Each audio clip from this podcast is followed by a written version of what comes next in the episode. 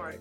Yeah, you go ahead and say it, and I'll go ahead and delete it. You know, I ain't okay. got no choice but to. So, okay. You know, but uh, hey, I mean, this is you know this is street recovery. You know, uh, on today, street recovery. Uh, welcome back for one. Uh, took me what took me so long is moving in a newer office, bigger office, more space. So a lot of things uh, are going to get done. So uh, on the show this morning, yeah, it's more than me doing this. I have uh, someone that's very special. Uh, she studied uh, clinical uh, mental health clinical counseling at uh, Missouri. Is it University of Missouri St. Louis? Yeah. And she also studied clinical psychology at PHSU St. Louis. Uh, she's also the host of uh, Convos with Anita Santiago. Uh, there, there she is, Miss Anita Santiago. Uh, very, uh, very well, uh, well-rounded person. we just had a small conversation, but through the podcast I've I'm gonna say this. I learned a lot um, viewing you on here with the people that you have uh, connections with and everything. Um, let the people know everything about you. I can only say so much. well, thanks. Thank you so much for inviting me onto your podcast. Um, mental health is my passion. Um, I started with um, um, a master's degree a few years ago from UMSL University, Missouri, St. Louis, with a focus in trauma. I'm from St. Louis, and there's a lot of trauma everywhere, but particularly here. And I wanted to dedicate myself to the community. While I was in my program, I realized that a master's wouldn't be enough, so I decided to pursue a doctorate, and I'm um, in year five of uh, my clinical psychology studies at Ponce Health Sciences University, PHSU here in St. Louis.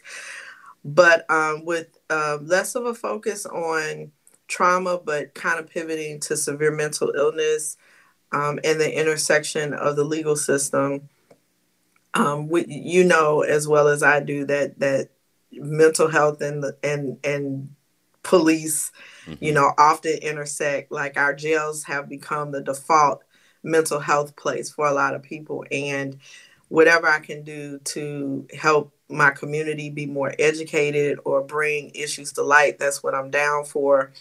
Um, I'm also a podcaster like you, Convos with Anita Santiago podcast on all platforms check it out. Um, again, you know, just highlighting and bringing issues to the community, maybe in a different way that people haven't considered.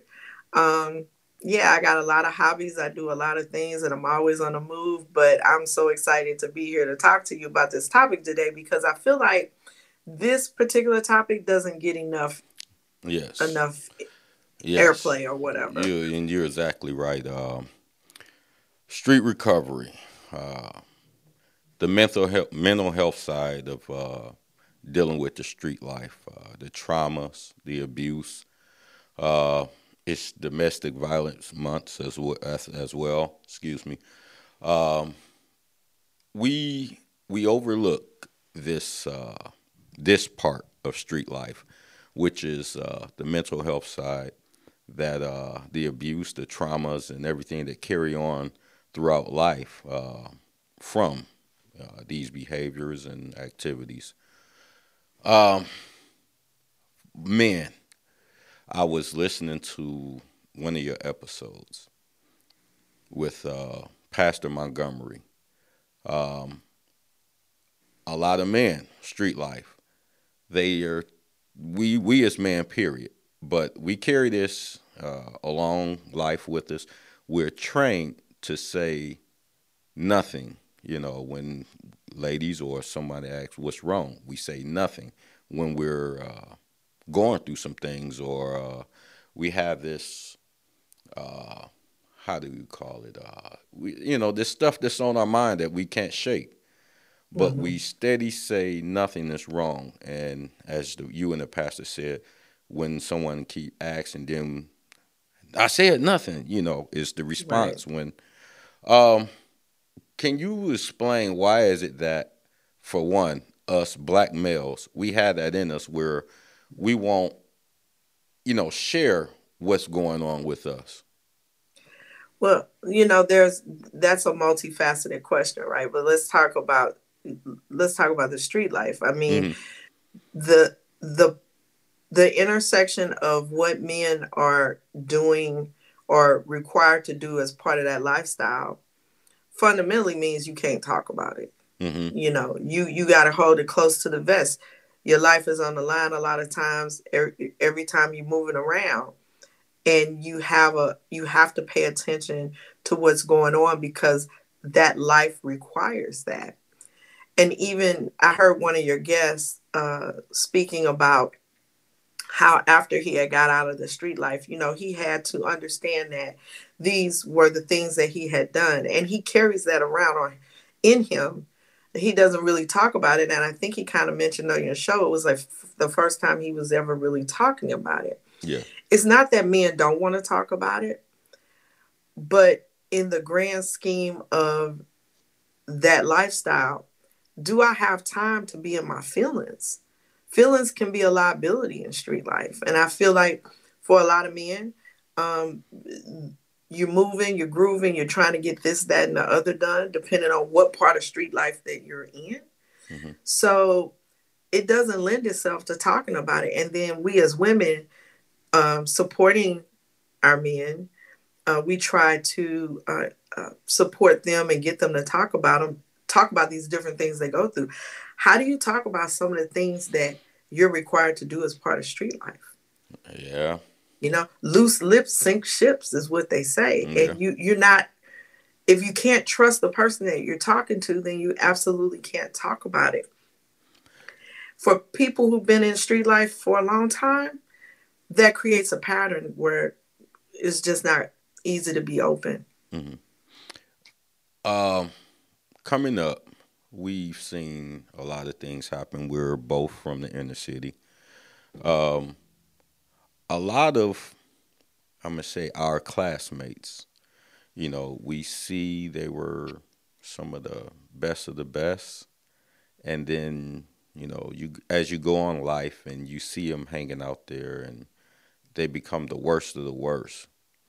Um, a lot of times you see the uh, um, the offspring of these classmates or friends or family members, I'm gonna say, and it seems like it's a repeated process uh, with this type of thing. A lot of times, you you look and say, "Well, what's what's wrong with you know them and that family over there?" You know, is it in the DNA or is it? I mean, what is it that it's a repeated process? I, I I had a client one time that was explaining to me that um, when he got out of jail, he was at an intersection. You know, does he go back to the streets or does he try to go legit? And what he was saying was that when he was young, um, on his block, the guy um, and I'm just trying to, you know, mm-hmm. summarize here. Um, the guy that made sure that they ate and made sure that the block was straight, that was something that had been happening for a couple of generations. And so he felt this responsibility to step into that role because the OGs were gone. Yeah. And, you know, do I take care of the block like I've been taught? That's been my experience that we take care of each other because we, we all we got or do I try to go out here and um, get a trade, get a job, and then have see all my money go to taxes, struggle, and maybe not even be able to make it? And one of the things that he said that resonated, like really hit me hard, he said, you know, when he's in the streets, his family wants for nothing. Mm-hmm. Everybody, mama, like lot, yeah. kids, everybody's taken care of. Nobody's worried about nothing. But then when you um, come out of that life and and you try to go legit and you deal with all the different facets of being a black man yeah is it worth it and he you know i don't know what decision he made but i was like wow you know we we think that people just don't want to get out of that life you have to really understand sometimes that though that that life builds community Yes. and for people who never felt like they belonged or never felt like they really had family or people they can trust, that community becomes everything to them. That's why you see generation after generation because this is where we safe. This is where we know we taken care of. We got to look outside of this block or this group or our community because we know at the end of the day, the people around us are taking care of us. Yes. Um, what what we spoke of, me and a couple of other guys, uh, the crack epidemic, particularly, the type of uh, mental abuse that you have on yourself uh, when you finally come to terms. What did I do to my race? Um, how many guys and ladies in our community really came to terms with that, or do they acknowledge that at all? Well, I'm going to give you my opinion. Um, the trauma behind realizing what you've done, mm-hmm. um, if you've sold drugs to the community, you know, you've had to uh, do things that you can't speak of, you've hurt people, uh, you've been a part of hurting people. When you when you have to step into that space to realize it how do you deal with that? I mean do you, can you really ever accept that yeah i, I think people try i think people who want to heal from the traumatic experiences that they've had in street life want to do that but how do I look in the mirror and and accept that and then still know that I'm a good person and I'm valuable? And what's the message that we as society give people? Well, if you've been a, in a gang and you've murdered people, then you're the scum of the earth. Or if you're a woman that stood by a man and you knew he was doing selling drugs to the community, you're the scum of the earth. So the messaging we give is that there's no redemption. The messaging we give is that once you're damaged or you're contaminated, that that that's where you're going to always be. Mm-hmm. However, that's not true. Correct. That's not true, and and we can help people get there, but it's painful, and it's hard, and a lot of times. The amount of commitment to yourself that you need to walk through that process is more than people are ready for. You know, I I, I listen and uh, look at what's going on over in Africa uh, for a long time now. Um, how many of those guys committed the uh, genocide and everything back in the 90s, 80s, and everything? And I try to, well, not really compare it, but with what we've done over here in Black America with their genocide uh, not not that I'm trying to compare it, but I'm I'm looking at okay, genocide over there, genocide over here. Which is the greater? And you really I'm going to say the genocide over here that we're doing, uh, because it's it's total disrespect. I think, uh, and it's total. Uh, I'm going to say, I don't know. It, it's it's just it's not like what they're doing over there when they're committing the genocide. Not that I'm comparing them, and both of them are mm-hmm. totally wrong. They're doing it over there for specific reasons, feed the village, and it's not right. But mm-hmm. and I look at it over here, we can go and get jobs and things like that. But a lot of us choose to make the fast money and be a part of that life. Um, I don't know how we recover and uh, move forward, knowing that the great uh, the great genocide that we committed uh, for three, four decades or more. How do we bounce back and uh, try to get this thing together in Black America, American period, but more Black America? Well, you bring up a really good point there, and and let me just say, like you know, this is a broad brush, but you can also not only look at Africa but Haiti, yes. uh, where you have gangs that that roam the streets that you know they taking out everybody. Um, when you look internationally, a lot of those conflicts are tribal and ethnic. You know, mm-hmm. this tribe and that tribe, and it, it, that conflict conflict goes back many years. Mm-hmm. For us, I feel like it's multifaceted. Like we have the part that yes, we can go get jobs, but if I can make five thousand dollars a week, do I really want to work for seven twenty five and face all the discrimination and all the um, difficulties that come with that minimum wage job, no opportunity to to move up, and oh by the way, in this economy, seven twenty five is not going to pay a house note. Twenty five is not going to pay my rent. 725 is not going to put me in a car, but I can step over here and I can make more money than than all of you professionals. Are you really giving me a choice? Do yeah. Uh, do I really have a choice? And the thing that we have to understand is that while street life has its dark side, there's a lot about street life that that makes it very powerful and why people gravitate to it a sense of community, of belonging, of family. Yes, yes. A sense that I'm taken care of, a sense that within my community we have the rules that we live by, and I understand that. Mm-hmm. And I know that you got my back and I got yours. It, we don't really have that in society right now. Correct. Uh, we're disconnected a lot of us don't know our cousins and aunts. Like back in the day, you know, you knew everybody in your family, but now not so much. So for us to pull ourselves out of this cycle that we're in, I think about Chicago. You know, I'm in St. Louis, but Chicago is off the chain. Yeah.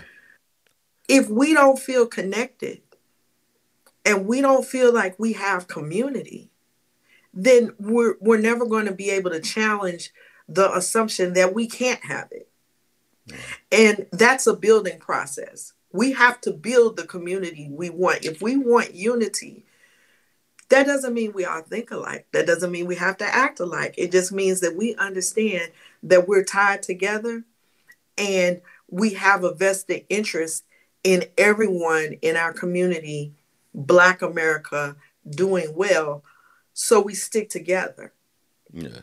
That's how we pull ourselves out. But that but that sense of belonging when people come from places where their fam- where their parents worked three jobs and they were never at home or just feeling disconnected in the school system one of the things that that you see if you look at statistics when black men start school when young black boys start school they're usually really enthusiastic about school until about yes. the fourth grade then the fourth grade it just turns into not a good experience why for them hmm? why is that I, I think that's because they start you you know you start running in, into some of the situations that's endemic in the education system where young black boys are marginalized they're not uh, uh, treated um, or they're not celebrated for their brilliance they're not encouraged to pursue their passions they get relegated to being aggressive adhd not able to sit still because they're bored and the school system doesn't cater to them so there so now you have these these young boys that are disinterested in school a lot of times. Now you've got the streets pulling them hey you know well over here you belong. Bro we we love you just like you know you it's all good. Like you ain't gotta do all of that. Just come and be who you are. And so if we really want to dig out of this we really got to figure out how to connect better. Um, that right there, we're going into the youth. Uh, the most influencing things these days for our youth is the music. Uh, I'm a hip hop head. I love hip hop, all kind, uh, from the beginning all the way up to now. Uh, but the last 20 years, uh, this kind of hip hop that's taken over is really sending uh, our youngsters to a place where sometimes there's no return. Uh, I'm gonna say, and it becomes a a lost cause in some cases. How how much do you think our hip hop music has played a part in this uh, genocidal? I'm, I'm, gonna keep calling it that because I think that's really what it is. Uh, process that we're, uh, you know, doing to ourselves. Okay, Dale. So you look like you're in my age group. So let's go all the way back to NWA and Ice yeah. T, right? When yes. when they were when rap and um, hip hop lyrics were about the gang life on the West Coast, basically. Yeah. Um, those songs were reflective of what those young men went through in living that life, and they were bringing it to the forefront. Why? Because it was re- it was real life for them. Yeah. Now today's lyrics, um, you know, still talk about those things, but a lot of people mm, I don't want to get in trouble here, but some some artists are talking about a life they've never lived. Correct. And so it becomes a like a fiction. I'm telling a story. And in my mind, you know, that story is I'm coming down the street, you know, um, the Draco and and all of that, and I'm going mm-hmm. out in a blaze of glory. And and now the story becomes a fairy tale that young people buy into, and even the women, because women, um, the lyrics around women being hard and ratchet and being as hard as their man is now something we glorify. Yeah. And we used to didn't do that. Womanhood was always seen as something um, soft and, and and nurturing and edifying. And now it's like if you can't be turned up as much as that man that you're with or that guy you're with, then you have no credibility. And so now we've pivoted to how hard can I be? As a woman, I'm I'm I'm saying this this applies to the women too. Yes, how hard yes. can I be? I don't smile when I go out because I'm hard. Because I wish you would, you know, because mm-hmm. I got that edge on me. Because somehow I've translated that into being what I need to be. And as a society, we've kind of been asleep at the wheel saying, well, you know, we can't really do anything about it. I tell you what, if you think you can't do anything about it, think back to when your granny was around. mm-hmm. You know, things just did not fly. And even if you listen to what you listened to and you went where you went, when you got around certain people in your family, those expectations and those values were set. Yep. It's like, hey, I don't know what you're doing over there, but when you in my house, yeah, you know, this is what I expect. I feel like um, having um, experience in the education system. I, have taught college for nine years. Mm-hmm. I feel that we've, as a community, because we're we're not connected anymore, we don't have a way to transmit the values. We don't have a way to transmit the expectations to people within our community. We're letting the music do it. We're letting the movies do it. And then we go, wow, I don't understand why people are like that. Because we as a community are not setting the standards. Do you remember when you would walk home from school and if you stepped on somebody's grass or you, you were out of line, mm-hmm.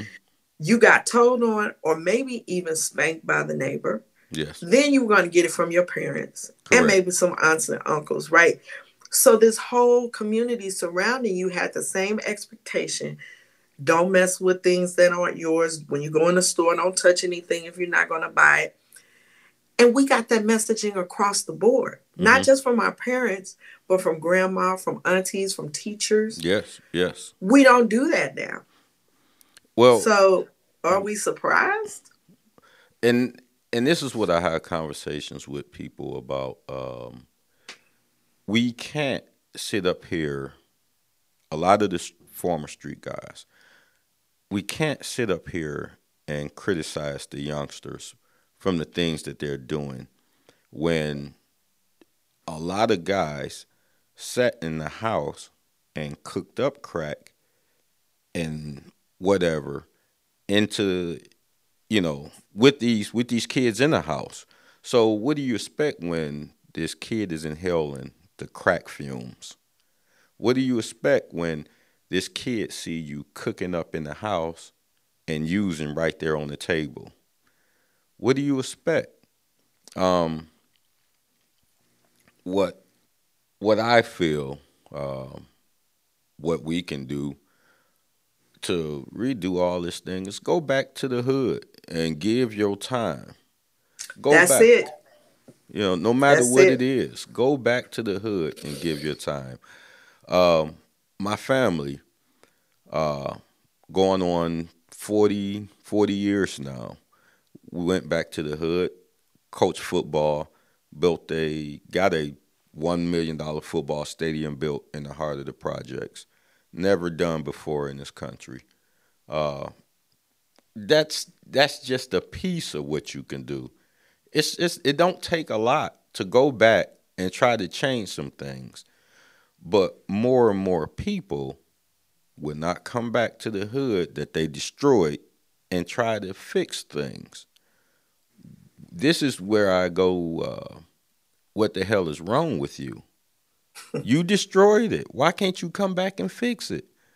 And a lot of what we hear from a lot of people, rappers or whatever, you see what they did to Nipsey Hussle, or when you go back to the hood, this is what happens. Well, hell, man, this is the environment you created. Now you scared to go back.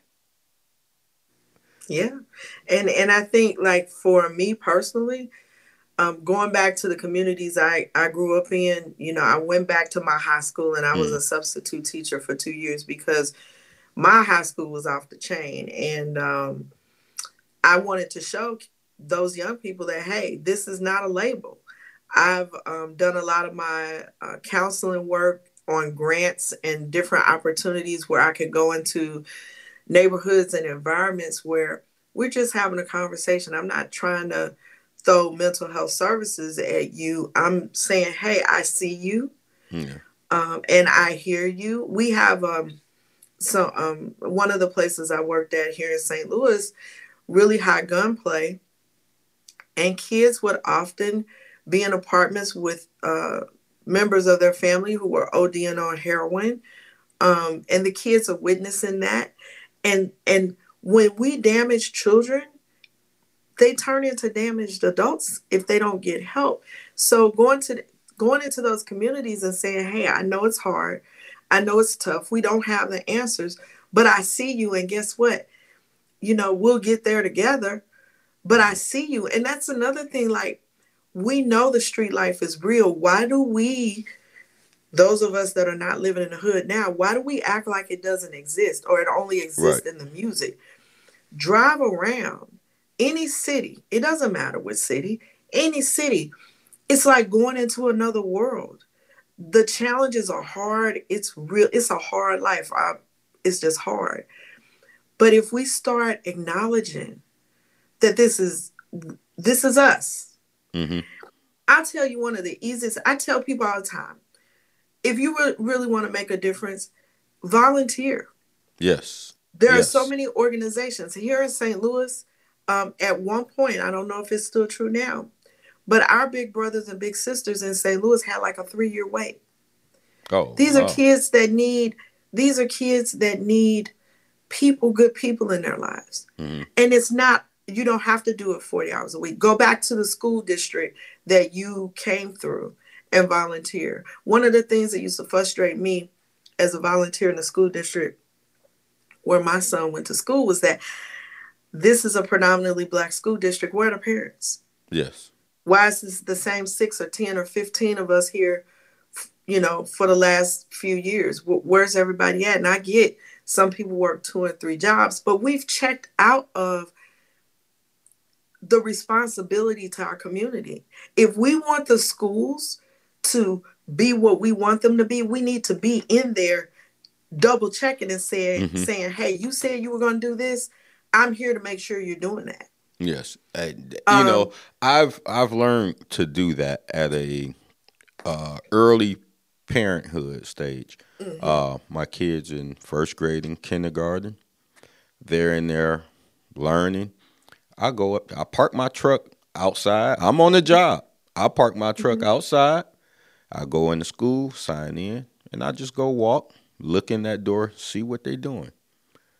And they don't see me but sometimes they did see me. And I made that a habit all the way up until they were in maybe middle school, maybe a little bit before that. But they knew I would be up there to check on them. And I never, never once have I had a problem with my kids in school. Mm-hmm. Uh, my kids, you know, both graduated. They didn't go to college or anything like that, but they never gave the teacher any problem, never disrespected the teacher when you uh, apply the lease, that was the least amount to do. Just take your ass mm-hmm. up there and check on these kids while they're in school. Mm-hmm. Right. That way, you make a relationship with the, the teachers, other parents, the security guards, whoever. Hey, I see your kid. He good. I don't. I don't. I don't never see him do nothing. And that, as a parent, is what you want to hear. Your kid never gets in trouble. But mm-hmm. a lot of us, we don't do the bare minimum to go and check up on our kids. Mm-hmm. And I think that right there is what sends a uh, a message to our children that mama or daddy don't care because they never come up to the school and go on field trips.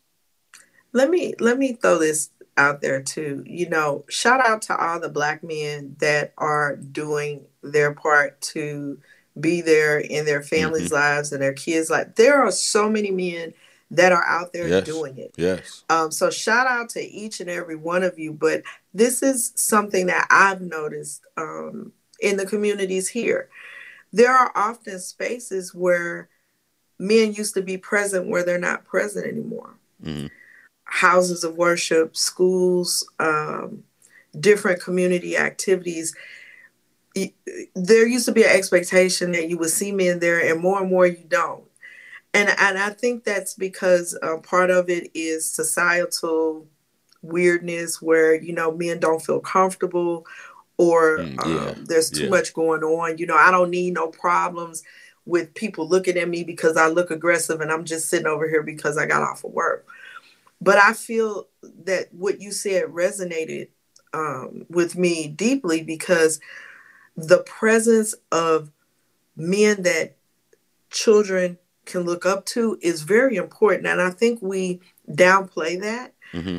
Yeah, as single women, we can do a lot with raising kids and all that. I'm not taking away from anybody's um, commitment to being a good parent, but there is a psychological thing that happens when kids know that there are men in their lives, in their community that are standing there ready yes. to protect them. Yes. That's a whole different feeling than I may have to, as an eight year old, feel like I got to protect my mom and my mm-hmm. sisters mm-hmm. because there are no men around. Um, and I think we have that, to think about how that impacts us, you know? Well, for for so long, I've seen my father uh, be the uh, the big brother, the father figure, uh, the uncle to so many brothers down in the projects and all over the city, not just the projects, because they used to travel from all over the city to come down to this football program. Mm-hmm. And here it is 30, 40 years later. Uh, my dad sometimes don't remember certain guys and they come up and give them a hug and pick them up and – you know, tell them thank you, you know, for being there, uh, pushing them to be great on the football field. A lot of them never went and did anything in uh, high school or anything like that, but they say, "Hey, man, you saved me." These little talks or whatever, and you hear this over and over again. I hear, I see the joy on my dad's face when he tells these stories. Uh, mm-hmm. I don't mm-hmm. need no money or no such and such them guys coming up for me 40, 50 years ago telling me hey, I saved their life, that's enough. Mm-hmm. The bare minimum. go and teach a kid to play a sport. Yeah. My dad wasn't a he was an athlete, but he wasn't a football player.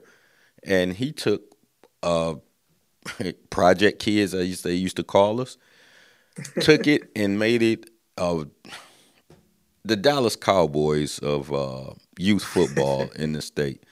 I'm gonna say, but these type of things uh, can be done. You mm-hmm. just it's it's going to take time. You know, uh, the mental health stage of a kid when uh, they see this going on, uh, it sparks something. Uh, some kids they go on to do great. Some kids they fall victim. But a lot of those kids that go on to do great, they they learn something from a game and my mm-hmm. you know and those yep. men figures, and they mm-hmm. go on mm-hmm. to do great things. Excuse me. Um, the as you said, the uh, appearance of a man being there, even though it's maybe five, six months out the year that you spend time with this kid, the mm-hmm. appearance of a man being there, that that boy or that girl never forgets. Uh, no matter what they're going through at home, they can't. They look forward to coming to spend time with that man that's teaching yep. them and on their butts, uh, you know, about whatever they're doing wrong. Um, what I'm going to say is this: a lot of us black males, men, period, have failed uh, a lot of society. Um, but I see a lot of us that are coming back and doing things yeah. the right way, starting within our homes, uh, because dealing with that uh, that epidemic, uh, the last thirty years, from the late seventies all the way up, that wasn't that wasn't easy to realize that. Hey, mm-hmm. what the hell is you know is this what right. this all about? And you get sucked into that. Excuse me. Um, DNA. How much of this stuff is in our DNA uh, to keep? Uh, I'm going to say again, putting ourselves through this uh, savagery. Well, I don't I don't believe it's in our DNA. I think mm-hmm. I believe it is social learning though. And I think we have to normalize how we get out of this space where we just accept it. Mm-hmm. So being in mental health, you know, I'm a big proponent of therapy. I'm a big proponent of self-reflection and working on ourselves, but let me let me present something to you that a lot of people don't think about. You know, when children grow up in these environments, in these experiences where they're seeing people OD on drugs, they're trying to walk to school without getting shot, mm-hmm. um, their friends are being killed. If you look at a lot of these children, they exhibit symptoms of PTSD. If you, if you know, and they don't have the capacity to deal with it like we do as adults. We're broken. The children are broken. Our community is broken. So we have to start healing. An example you gave was great. You know, like sports can be a way for children to heal from some of the experiences they've been through, as well as learn what a healthy relationship looks like, what it feels like to be able to operate when someone asks you to do something and you need to do it. Mm-hmm. Coaching. Um, there are all these different types of experiences that we can have outside of therapy that give us kind of like that same effect. Our issue is that it's often difficult for us, like you just said, to acknowledge that this is where we're this this is where we're at mm-hmm. And we have a responsibility to push each other to a place that's better. So, for example, in the work that I do, um, I don't go around thumping people over the head. You need to go to therapy. You need to go to therapy. Hey, what's your greatest need? And do I know, know a resource that I can help you with? The the practice that I'm at now, it's uh, all uh, Black women, um, people of color work there, dedicated to the Black and Brown community for people who have been in the street life or recovering from street life, there are a lot of therapists that are dedicated just to that. Um, there's a yeah. big therapist out in California. Uh, her, her, she goes by the handle of the trap therapist, and she basically deals with people who come out of gang life.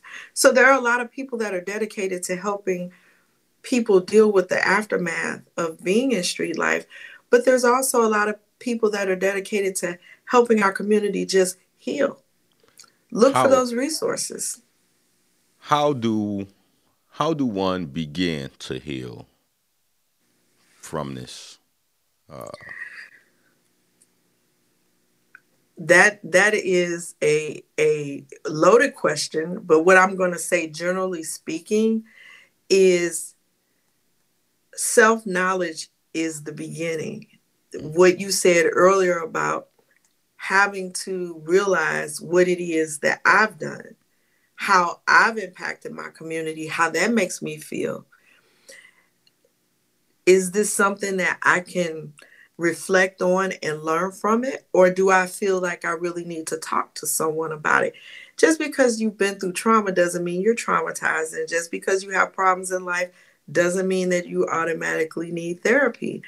But when you've been through years and years of really hard, gut wrenching situations, how do you heal from that without getting someone to help you on that journey?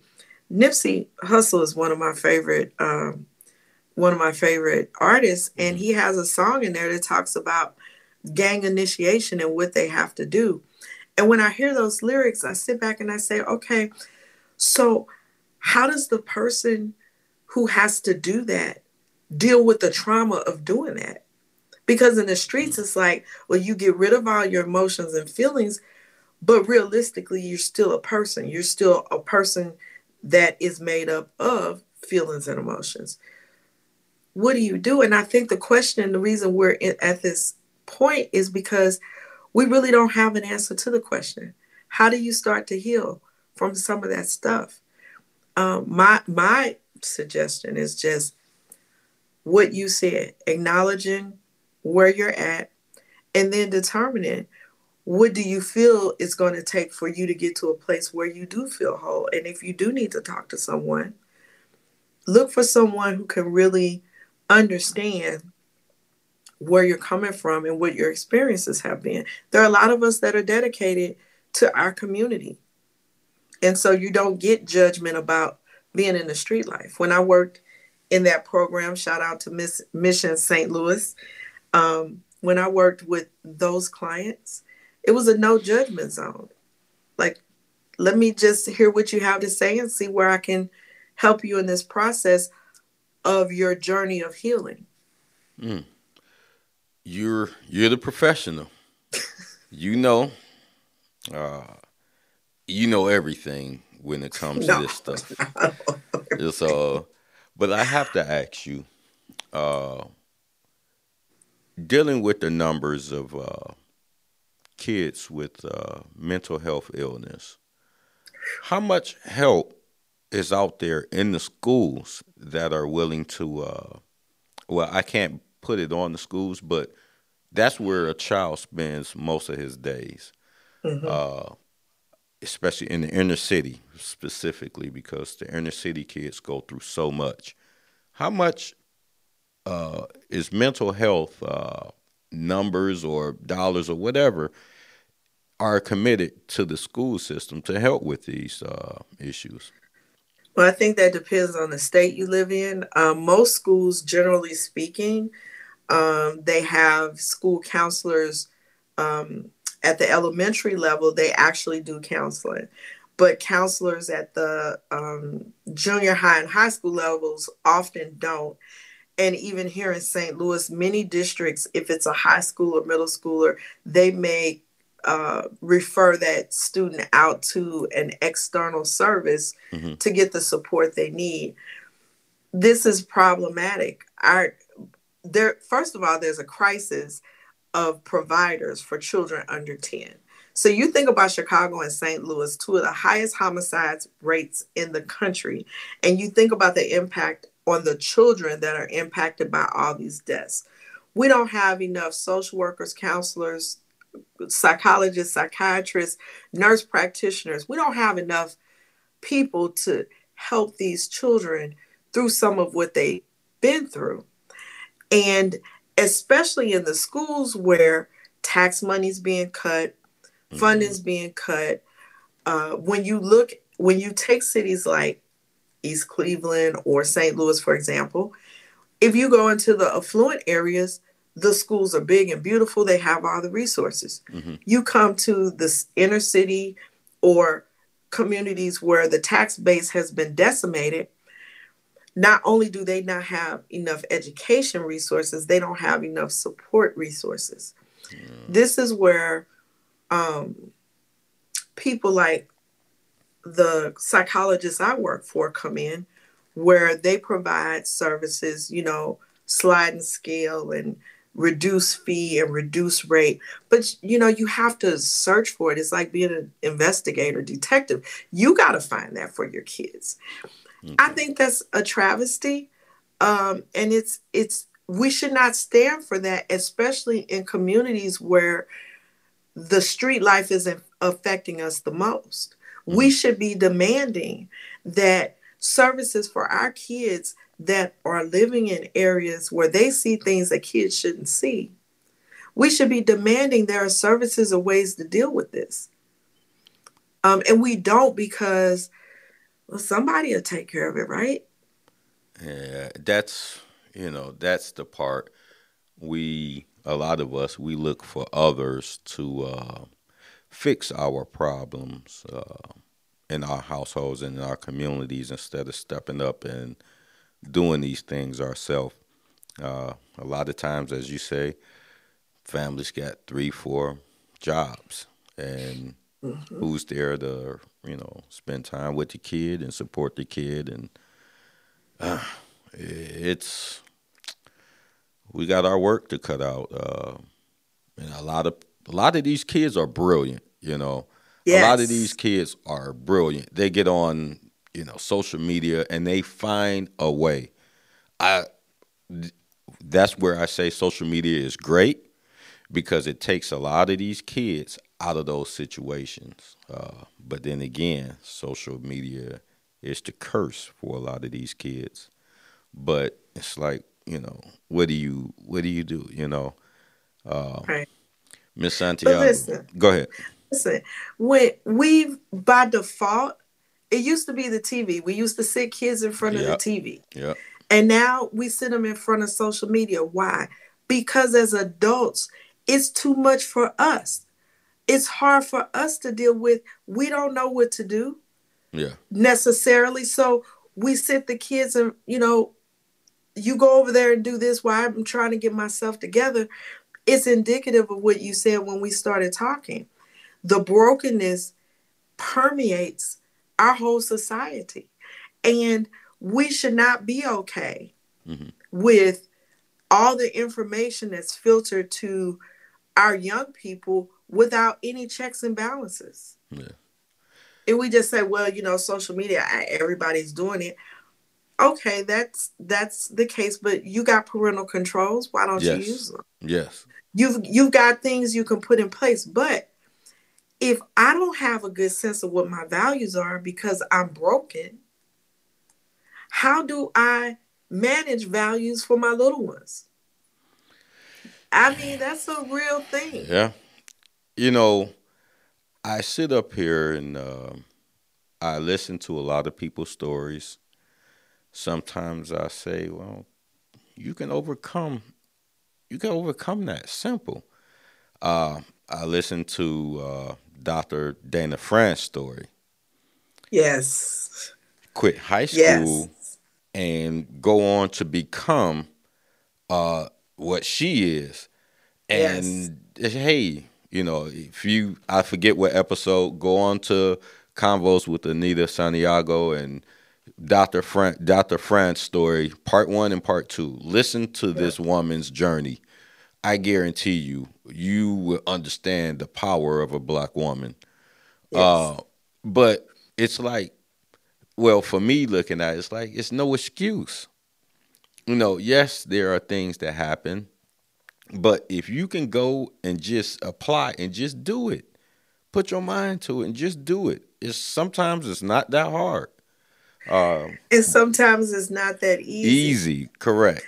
Correct. And I was I'm gonna say that when you're broken mm-hmm. and lost and struggling, sometimes you need someone to guide you mm. to doing better. And and that's where the community comes in. If I'm stuck, I can't see I'm stuck. Stuck, right. But my friend can see I'm stuck and she can say, "Hey, you know, you seem a little stuck. Maybe you should consider something." And and then we get inform we get a different presentation. We get mm-hmm. things presented to us differently and we can say, "Oh, well, maybe I should try." I agree with you that we can move through difficult things and I think we can all have a better experience. Mm-hmm. I think the the the difficulty is when people are stuck. Mm-hmm. I've done all this bad stuff. My life sucks. My credit is trash. I can't get no job. Blah blah blah. Mm-hmm. And we don't have anybody saying, you know, things have been bad, but better days are ahead. Let me see if what I can plug you into that may be helpful. See, that's another thing. Talk is cheap. Mm. We have to do. If if you want to help someone, find a resource, be a listening ear, be a sounding board, watch the kids while they go look for a job or something. We just can't tell people, well, you know, you should get off the streets because you you absolutely have the ability to do it. Okay, but I need a shower and a haircut. Who, how's that gonna happen? Mm-hmm. Oh, did you know there's a mobile service where you could wash your clothes and let me f- figure out where they're gonna be? Let me pick you up, scoop you up, and get you there. We have to do more doing to help people get through. Yes. And I absolutely agree with you. I'm cheering for everybody. Everybody in the struggle, I'm cheering for you because I've been able to witness with my own eyes working in mental health people transcend those things, those those challenges and obstacles this to get is, to better days. But we have to do it together. This is why I wanted to have you on. You you see a lot of things uh, coming through you know your uh, your industry. Let me ask you, what's one of the most uh, worst moments you've seen dealing with uh, mental health? Uh, I, I, know it's doctor, the privacy, everything, but mm-hmm. what's one of the most uh, you know moments that disappointing moments that you've seen uh, in that industry? Okay, I'll tell you. Um, you know my my feelings about community are very strong. I mm-hmm. feel personally that we cannot exist without community around us. And in working with the severely mentally ill clients um, these would be clients that have severe bipolar schizophrenia. The most heartbreaking thing i ever experienced was um, a young man. He really reminded me of my son because he was about the same age he had gone through all of these experiences because of his illness. Mm-hmm. He had gotten ill like around the age of 18 or so. And let's say now he's in his early 30s and all these experiences, instead of his the people who knew him, family, friends rallying around him, hey, we understand something's wrong. Let's see how we can help you he was totally abandoned. So here's this young black man with an illness that he doesn't really understand, He's stigmatized because of the label of it, in a world with no one. Can you? No one. Not a mother, not a father, not a brother, not an aunt, not a cousin, not a not a friend. Not a friend. Mm. And when I realized that he was um, um, not going to be able to leave this facility. Like he didn't get better. I thought now he's facing the rest of his life being very severely ill with no one. How how in the world coming from the experiences that black Americans have had in this country and I'm really trying not to get emotional because this one really got me. Mm-hmm. How did we get to the point that we walk away. Well, you know, I don't do crazy and I ain't got to be time to be bothered with that. But they're us.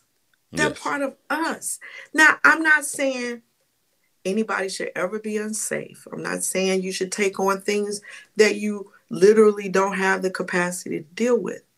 But how do we abandon people because we don't want to be bothered?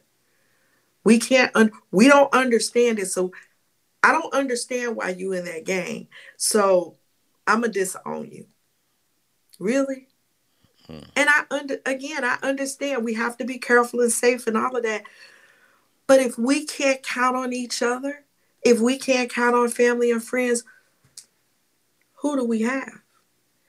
That was probably the most sobering moment when I realized how cruel, how cruel the experience of mental health can be. This young man is trying to get better, mm-hmm. but he can't because the symptoms are just so bad. And there is literally no one to be there just to be there in love. sometimes that's in his 30s. Sometimes that's all it takes is for someone to be there and love that can snap a person out of it. Um, now, let me ask you the most proudest and prize winning moment that you had uh, dealing with mental health uh, situations?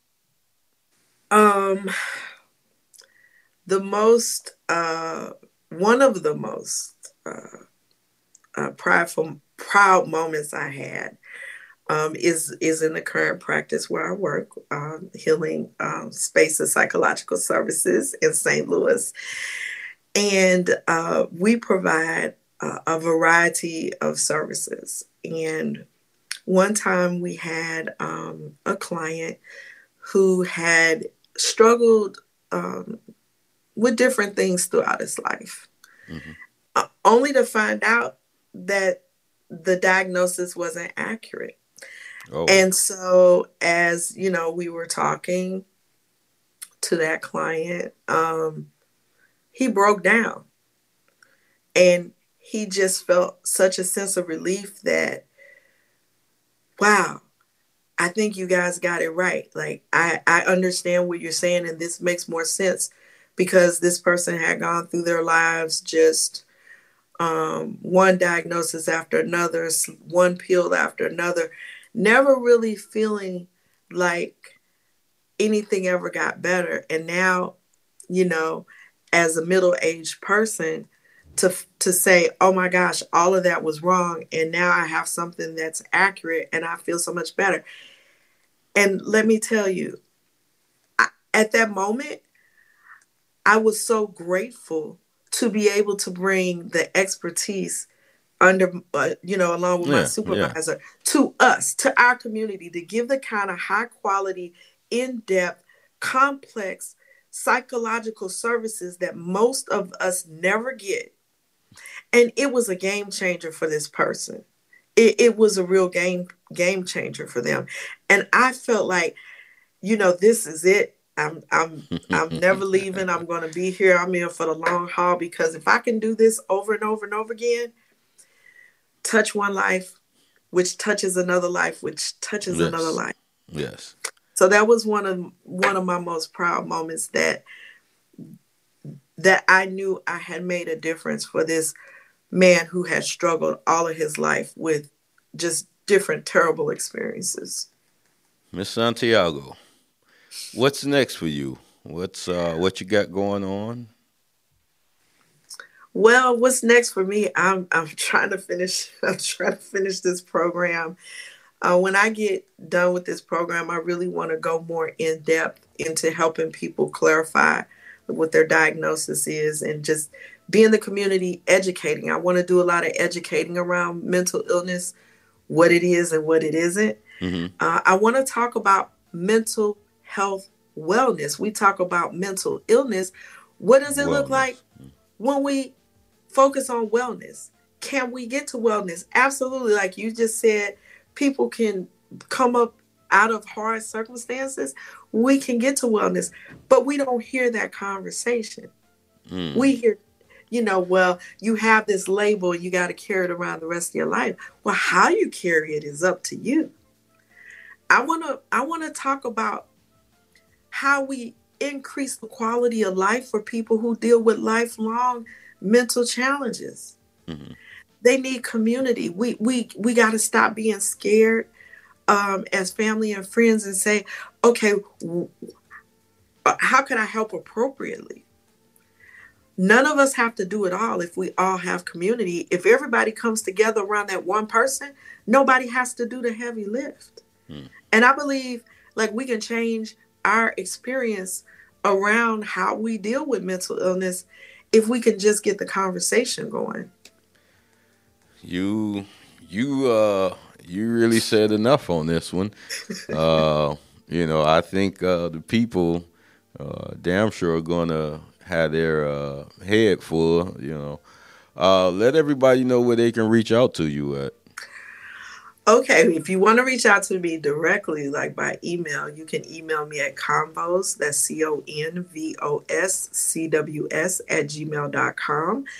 Um, if you want to catch the podcast. Now, my podcast, I don't exclusively talk about mental health or mental illness. Correct. I talk about a lot of different topics and if you really think about it, these topics touch mental health. Yes. But uh, yes. Convos with Anita Santiago podcast on all platforms. Um, and if you want to support a sister and get some merch, uh, check out my website. It's yeah, I've got branded website, and I also have a reading room on my website with great books and everything like that. Mm-hmm. Um, my website is Life Convos. That's L I F E L I F E C O N V O S dot com. Why am I spelling it? Because I'm from St. Louis and we changed everything. So I just want to make sure you heard me right. Well, we'll we'll put everything up there. So, Miss Santiago, thank you. Uh, keep doing great work for the people as you always been doing, and we'll talk. Okay, thank you so much. Thank you.